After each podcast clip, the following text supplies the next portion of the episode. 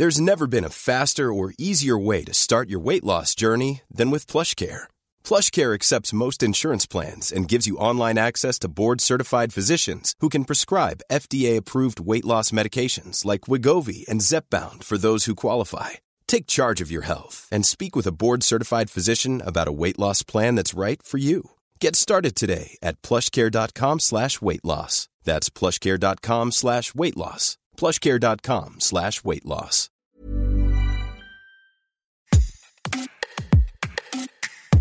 L'annonce du cancer, des traitements, réaliser que sa vie, son corps vont changer, que sa santé mentale, l'image, l'estime de soi va être mise à rude épreuve. Que dire du désir, tant celui des patients, des patientes, que de leurs partenaires Quelle vie intime avec le cancer? Que faire si on souhaite continuer ou reprendre une vie sexuelle partagée, idéalement épanouissante? Bonjour, je suis Anne-Laetitia Béraud, on parle de cancer, de sexualité dont tout s'explique à l'occasion de l'opération de sensibilisation au cancer du sang, Septembre Rouge. Notre invité est Sébastien Landry, psychosexologue, je suis spécialisé en cancérologie. Euh, ça fait maintenant huit ans que j'interviens euh, pour une clinique qui fait que de la cancéro et aussi pour des associations comme la Ligue contre le cancer ou ma parenthèse et l'association Imagine aussi qui s'occupe de femmes qui ont des cancers gynécologiques. Pourquoi la question de la vie intime, du désir, est-elle peu abordée à l'annonce de la maladie? C'est assez compliqué la sexualité parce que ça reste un domaine qui est encore un peu tabou. Les professionnels de santé ont du mal à aborder euh, cette thématique, ne parlent pas forcément des répercussions du cancer ou des traitements sur la sexualité. Et euh, les patients vont forcément être confrontés à des modifications dans leur vie intime et sexuelle. Du coup, on a plusieurs possibilités des personnes qui sont en capacité de verbaliser sur la sexualité et qui vont en parler à leur partenaire en disant je ne comprends pas ce qui m'arrive, euh, j'ai plus envie de, sexualité, j'ai des douleurs, j'ai des difficultés physiques. Et ils vont pouvoir ensemble essayer de, de, comprendre.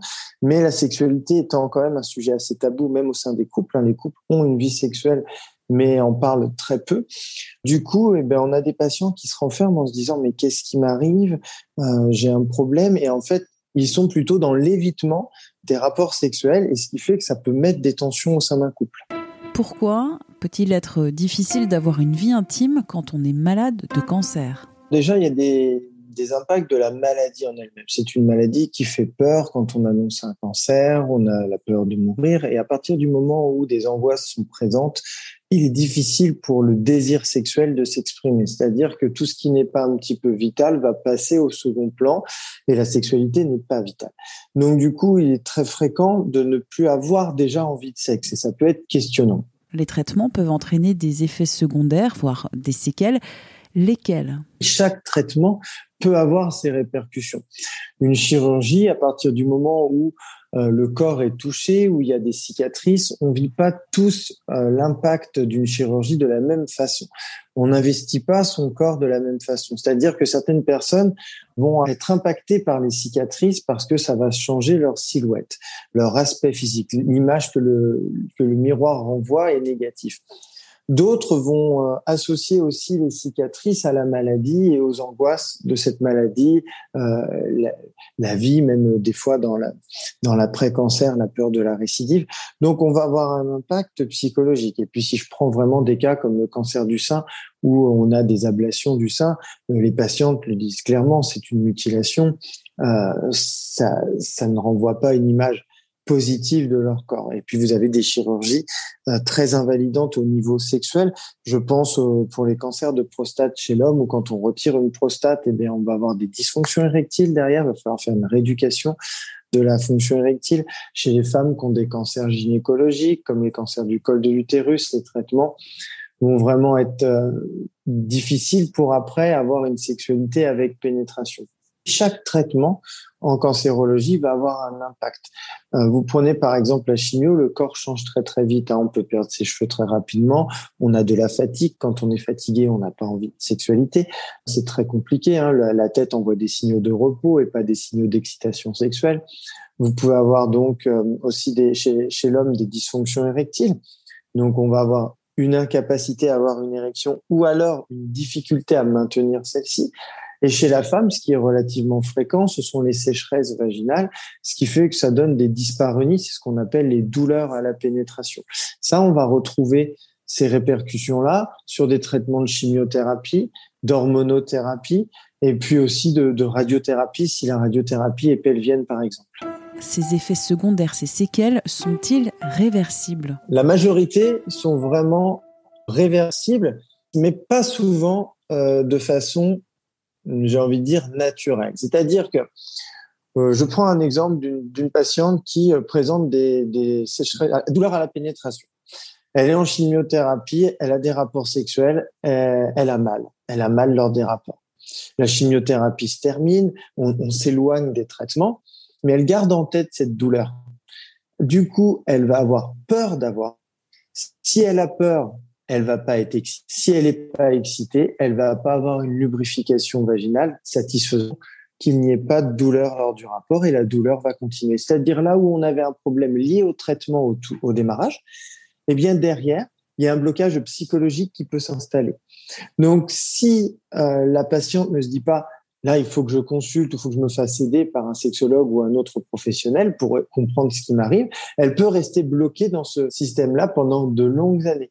Si par contre, on, derrière, on lui explique bien, on peut pallier avec des hydratants, des lubrifiants, par exemple, et qu'après, la, sexualité redevient agréable et positive, le trouble va disparaître.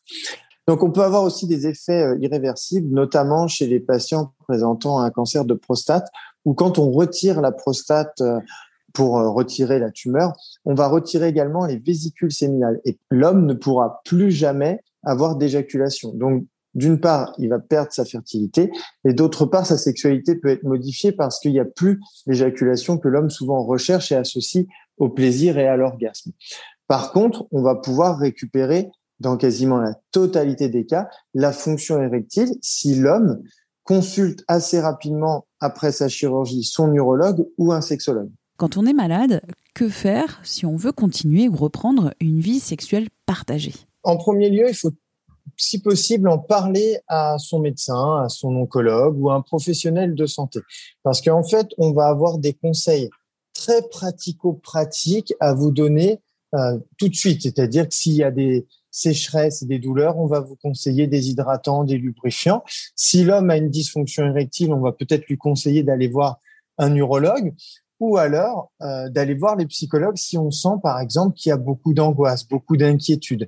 Le mieux, ça serait de consulter un sexologue s'il y en a un de présent dans la structure ou si une association euh, vous met à disposition euh, un sexologue pour pouvoir aborder spécifiquement ces problématiques-là parce qu'il va falloir avoir non seulement quelques conseils, mais des fois bénéficier d'une sexothérapie pour vous aider à reconstruire ou à retrouver une sexualité épanouissante.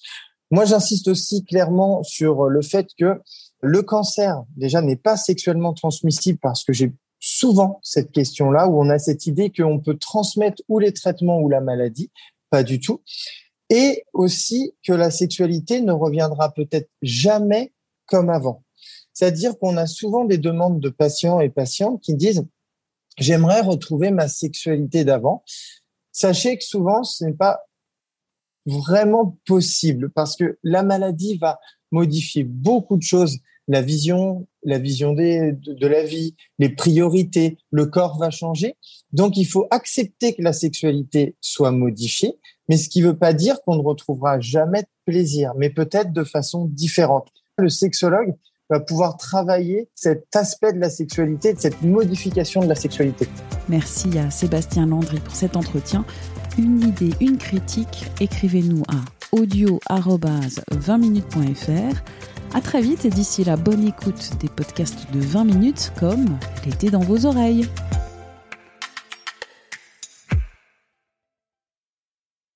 On ne va pas se quitter comme ça. Vous avez aimé cet épisode? Sportif, généraliste, sexo ou scientifique, varié mais toujours bien informé. Découvrez les autres podcasts de la rédaction 20 minutes sur votre application d'écoute préférée ou directement sur podcast au pluriel.20minutes.fr. Et merci de nous avoir écoutés.